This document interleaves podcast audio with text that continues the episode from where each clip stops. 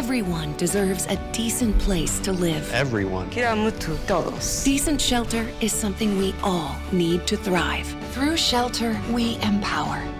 Visit habitat.org to donate today.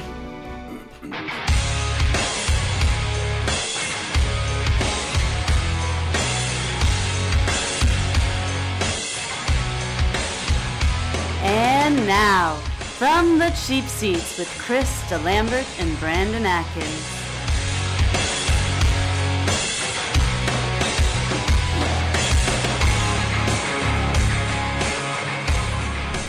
Top of the morning. It's April 3rd, and we're basking in the aftermath of the Great Escape by North Carolina as they got out of the uh, national semifinal with a 77 76 straight Houdini W over Gonzaga. Yep, still a W though. Yeah, uh, if you look up "survive in advance," Google that, Wikipedia. There should be a Carolina picture there somewhere of the NC logo or Rameses or something after this weekend or after this whole run. Well, this whole run's been something else, and, and two great national semifinals. South Carolina, the Cinderella story kind of comes to an end.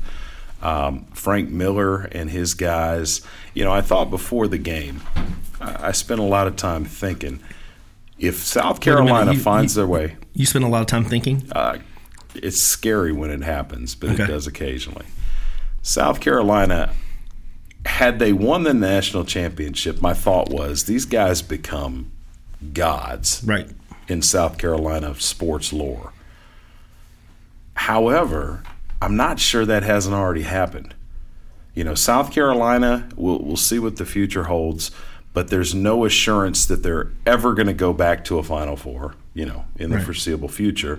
And if that's the case, then Frank Martin and Sindarius Thornwell and Chris Silva and the whole crew, they just sort of become icons in South Carolina lore. Now, you take that, and there's a little unfairness associated with it because last night, Dawn Staley and her South Carolina Gamecocks won the national championship for the very same University of South Carolina. For the I first time. For the first time. Yep. For the first time. And I don't know what the overnight ratings on the on the broadcast were, but I assure you it was a fraction of the number of viewers that the men's semifinals had. So there's an inequity there. It's interesting. Um, go to a bar tonight during the games. Ask everybody who Dawn Staley is. they're not going to know. Ask them who Frank Martin is, and they're going to have, you know, they're going to be able to recall at least three or four interviews that he's had recently. He's been all in the news.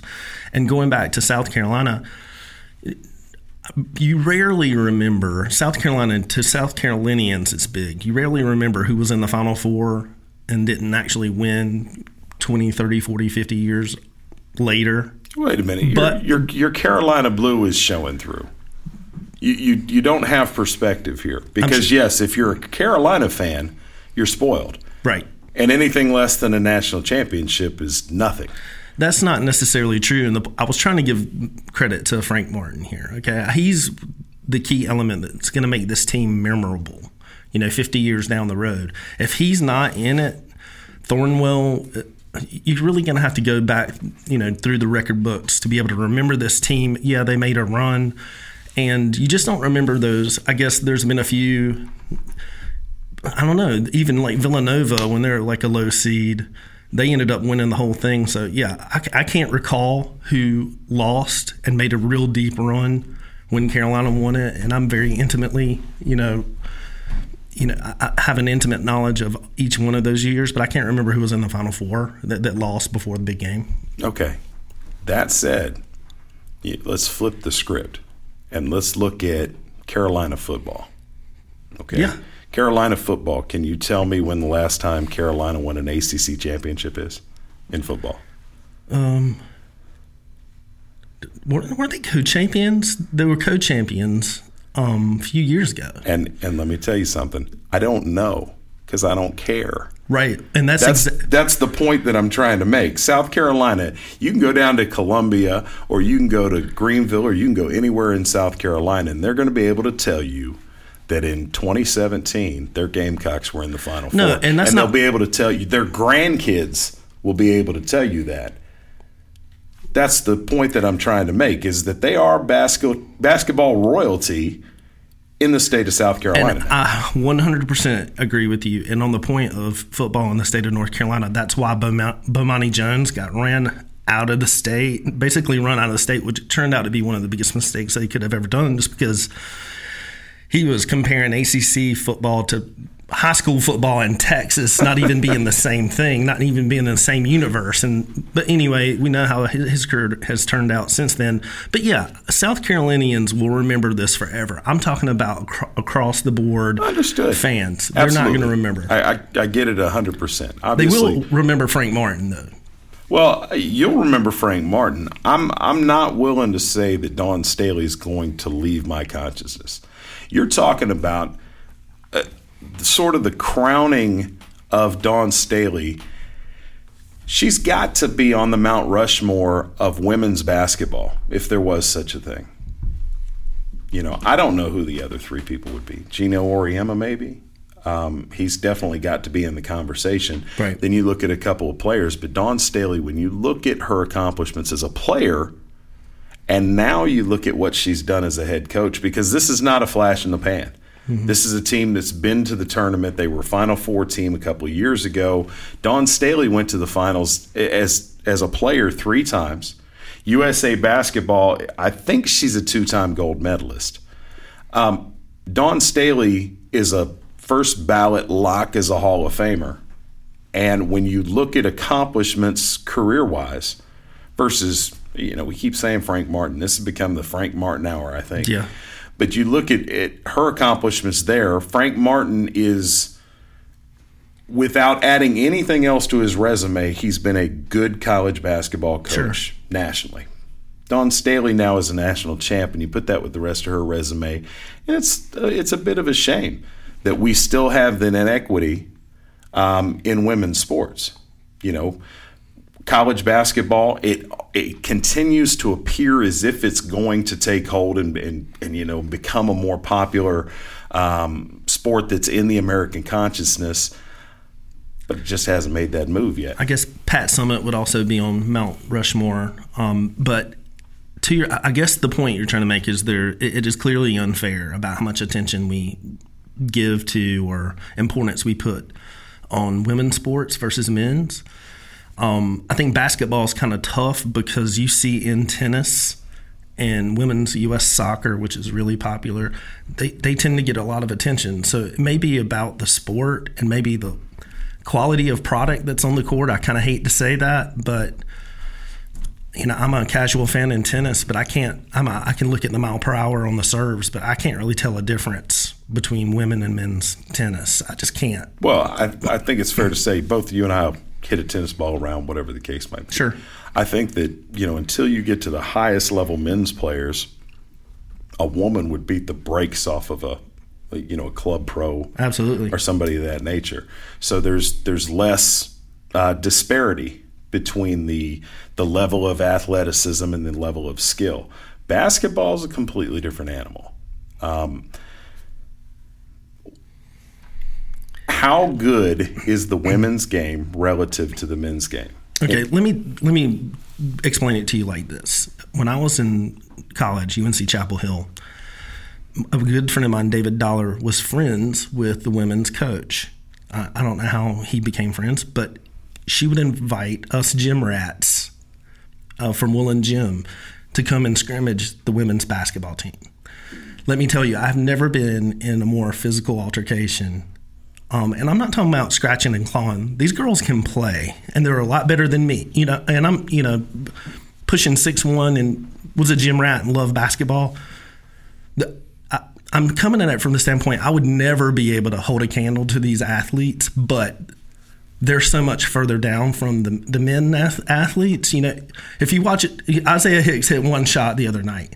It was a monster jam. Uh, you're not. That's exciting to me a layup is not as exciting, and that's what you tend to get with, the women's basketball. And I'm trying to be careful about not to offend anybody, but it's a, it's an inferior product that you're looking at. Hey, uh, let's just say for the record, that was Brandon Atkins that said it's an inferior product. I'm going to say it's a different product. Okay. And and for anybody that's listening out there, between the between the two of us, we have seven daughters. That's right. and and many athletes involved and, and all the rest of that.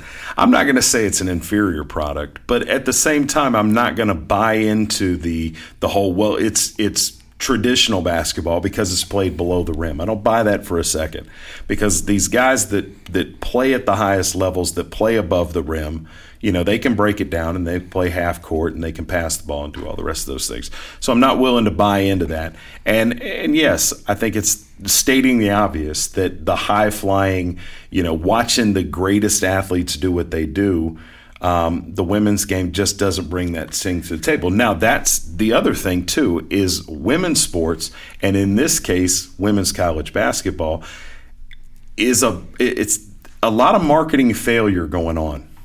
You know, they put this game on a Sunday afternoon. I don't think most folks around the country even realized it was on. Right. And it just got sort of swallowed up by the men's Yeah, finals. You know, we're in the weekend. middle of the you know one of the three or four biggest sporting events in the country, and you cram the women's tournament into the middle of that. Move it, move it up a week. Mm-hmm. Get it out on its own island. Get- You know, get it up two weeks.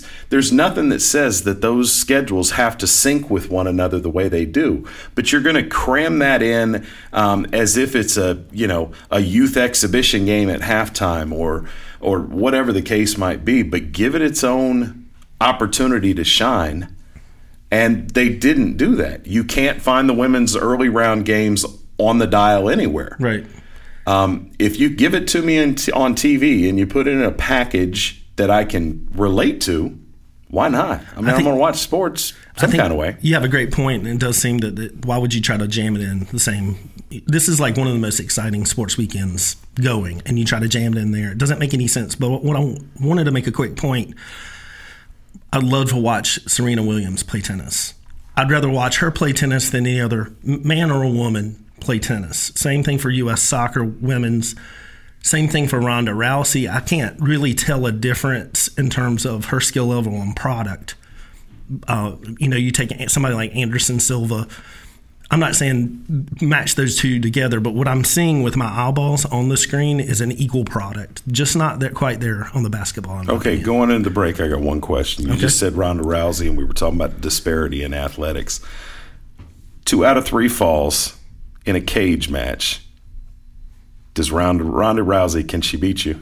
I guess you'll have to find out here in a few minutes. What, what kind of bailout is that? Ronda Rousey, I want to know. Can you take her or can you not? Absolutely not. I can. I, I had a hard time putting my socks on this morning.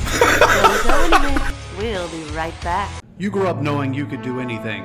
As a soldier in the U.S. Army, you'll test your limits and feel the pride of doing things you never thought possible. With guaranteed training in one of more than 150 career fields, up to $40,000 cash enlistment bonus, you'll earn a steady paycheck, get money for college, and gain valuable experience while you learn how to be a valued team leader. To find out more, call your local Army recruiter or visit us at goarmy.com. There's strong, and then there's Army strong. The V Foundation and board member Robin Roberts are dedicated to declaring victory over cancer by funding cutting edge research. Jim Valvano's greatest legacy is the V Foundation. You can help join the fight, give the gift of time. We need passion, we need teamwork and momentum. The time to act is now.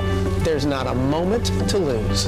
Every dollar counts, every day counts. To find out how you can join us to defeat cancer, please visit jimmyv.org. My name is Bobby. I'm a veteran and lost my leg to a roadside bomb. My victory was going from a wheelchair to becoming a weightlifting champion. I'm Sam. I'm a veteran. My victory was finding a career that I could be proud of. At DAV, we're on a mission, helping veterans of all generations get the benefits they've earned. I'm Cece. My victory was finishing my education. When America's veterans win, we all win. Help us support more victories for veterans. Go to DAV.org. Welcome back to From the Cheap Seats.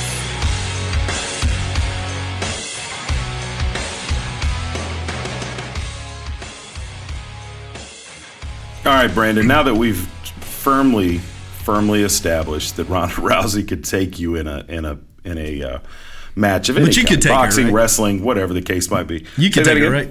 You could take it right. I couldn't. I would pay good hard money to watch that. Well, if you can get enough friends together and, and uh, put out enough coin, I'm going to go Floyd Mayweather on you, man. That's going to cost you a lot of millions of dollars for me. Okay, yeah. Uh, But uh, no, I have no beef with Ronda Rousey. She wants to come sit on the, you know, on the show, maybe we can work it out. We can do, we can do something. Um, I want to talk about the national semifinals, the men's semifinals. Sure. Now, this was a we we previewed this game and we talked about defense, defense, defense, defense in this Gonzaga South Carolina matchup. Depending upon who you listen to, South Carolina comes in with the defense ranked anywhere from second to fifth. Gonzaga, best defensive team in the country. So of course, the two teams come out and put 85 points up in the first half. right. The over under on the game was 138. They passed that about halfway through the second half. The game really didn't shape up the way that anybody suspected. Um, talk about what you saw. What I saw and what makes this Zags team different from ones in years past is their their depth. And as soon as Karnowski got smacked in the face on that block, it was a legit block. The contact was not meant on purpose, and he went down like a sack of potatoes. And I, you know, the first thing I thought was like, if he goes out, that's this is going to change that game, and it ended up changing the game for sure. But the first thing I thought about, and I was telling you yesterday, I was like, you know, if a shark attacks you, you kind of go for the eyes, and I'm like, they just they hit the, or you bop the bear on the nose or the the dog on the nose, and they try to, you know, they may maybe they run away. I'm never trying either of those things, but I was like, oh my gosh, they just They went the for the eyes. I like it. Yeah, They yeah. just slayed the giant, and they're in trouble now. And then Zach Collins happened. You said if you're being attacked by a great white, go for the eyes. That's right. Well, it doesn't do you a whole lot of good if there's a, a tiger shark, Right. You know, lurking in the waters, waiting to get in there. Zach Collins came in and transformed the game, and South Carolina obviously was not prepared for him to get significant minutes like that. They had no answer. And you're talking about a, a freshman that comes in for Gonzaga, which is we, we talked about a couple week over the last couple weeks that Zach Collins kind of indicates where Gonzaga's at. This is a possible one and done type kid. You know, they do a lot of transfers and they grow their own there and they get the most out of them. But Zach Collins is a legit, you know, top 10 recruit in the country comes in. Eh, I think the best pro prospect on the floor in the final game that's coming up when you're looking at the UNC roster in Gonzaga, Zach Collins came in and played like a beast. You said that yesterday, and I have to kind of agree after watching him. I was mesmerized. I was. I was doing some work on the side because uh, you know I'm, I multitask like that. But as soon as Zach came into the game and started balling like him, I started looking up his stats. He's seven foot tall. You know, Karnowski gets a lot of run for being seven foot one in his footwork and you know, absolutely deserves all the accolades that he gets. But Zach Collins is for real. Can go right, left, seven foot, good with the feet. Uh, absolutely going to be impossible for most teams to stop. And how Mark Few's kept him a secret this long for, the, I guess, the national, your casual fan is beyond me because God can ball. Well, you, you look at him and you look at his numbers, and at face value, okay. I mean, he's a lot of hype. We've heard the kid's name over and over and over again for a lot of different reasons. You look at his line, averages about 10.6 boards a game throughout the season. Yeah. But when you peel that back, even before you get to watching the, what the guy can do on the floor, he only played 17 minutes a game. Right. I mean, if you if you project that out over the course of the season, him playing 35 minutes, now you're looking at a, a 20 and 12 guy as a freshman. Yeah. And the killer stat, this guy shoots 65% from the floor. And I mean, that's as efficient as it gets. I don't know of anybody else in the country that's playing that that many minutes. And I didn't pull, you know, um, shooting percentage, but 65% as Yeah, a freshman. it's pretty incredible. And he'll get you down in the post. He can play face in the basket as well, and he'll he'll drop a three on you too. that's the guy is he's a nightmare. And that's what happened. I thought they were in trouble again when Karnowski went out. But what happened is that you literally moved a mountain out of the zone and gave Collins room to operate. And he did. And the thing that really surprised me, literally, he could go as quickly as he did as a seven footer left to right. And that to me was the key because South Carolina did not respond to that. They, they thought let's follow the game plan as usual. And then Zach Collins got loose, and they kind of went into I won't say panic mode, but they just didn't really know how to respond to that lineup. It totally changed the dynamic of that. And on the South Carolina side, which I'm sure you have a lot of thoughts. Thornwell just looked gassed. Like mentally, I thought some Oregon players, which we'll touch base on, kind of had the same look to them, but Thornwell looked like he had carried a team which is kind of what he did. And he looked a little gassed, and the team just seemed to have already given everything that they had during on this run, and they just there were a few buckets shy, but I think because of the, how the worn out they were. Well, you know, it was it was still down to the very last possession, right? And you know, you couldn't ask for a more exciting semifinal.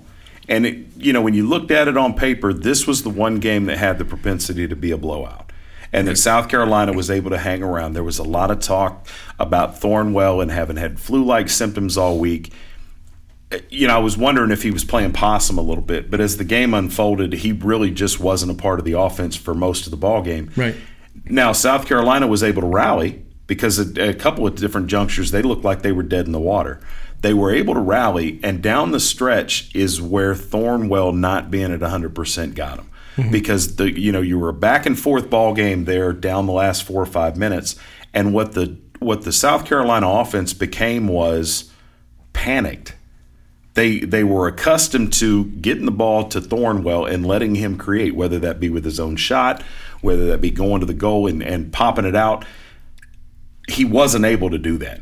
And it was obvious that he wasn't going to be able to do that and they really didn't have any other idea. And Fletcher and Dozier, you know, tried to take on that mantle, but it just wasn't the same thing, and it wasn't enough.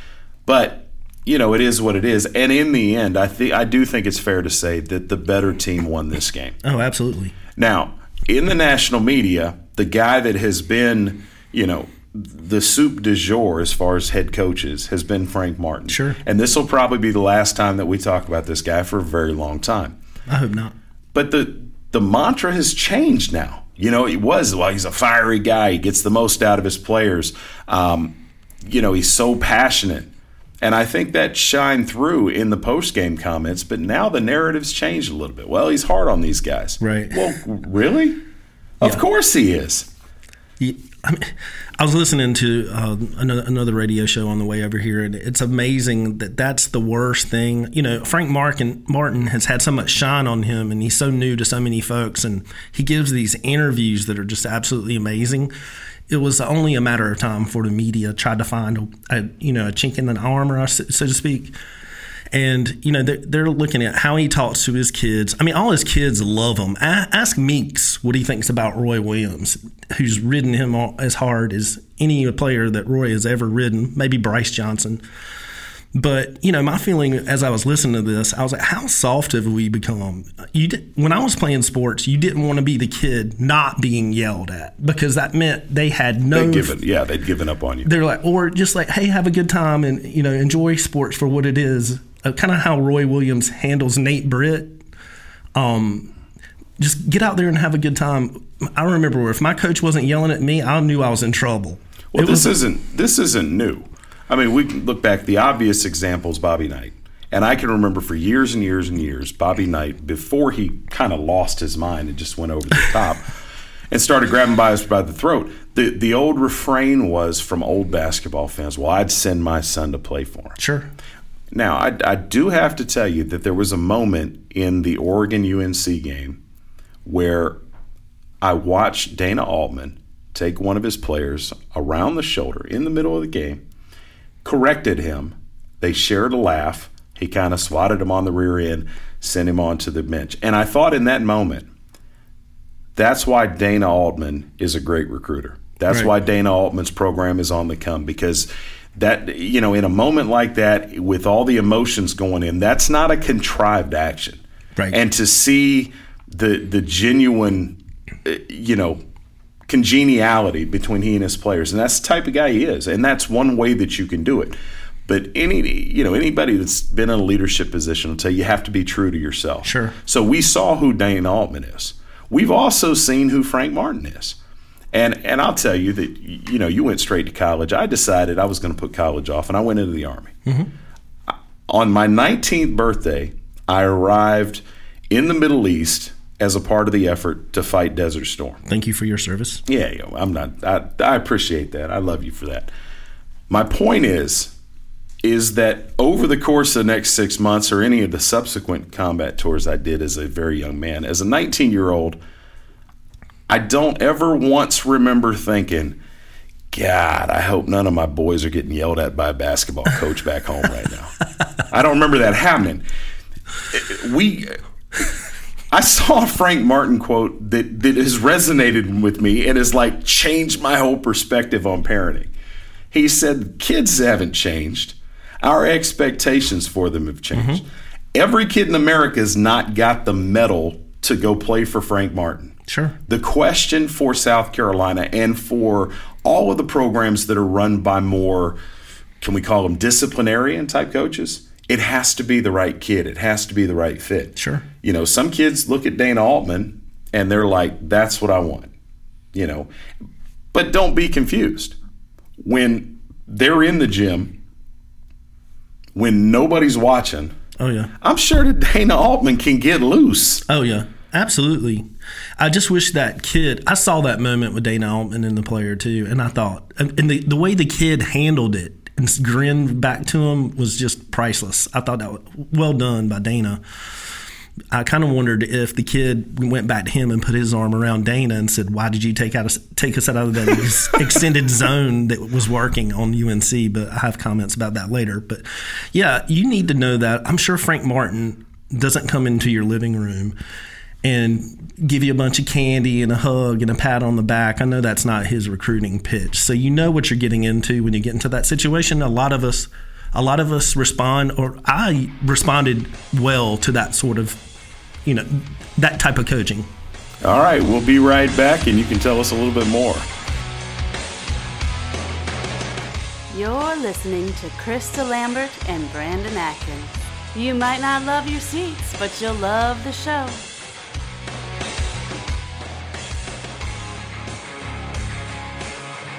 When I was just a tiny baby, I was stolen from my parents. I was imprisoned in a cramped cage and was touched and photographed completely against my will, solely for somebody's profit. Then I started to grow bigger, and they locked me away for life. If you knew that was the life of a tiger cub, would you still pay to pet her?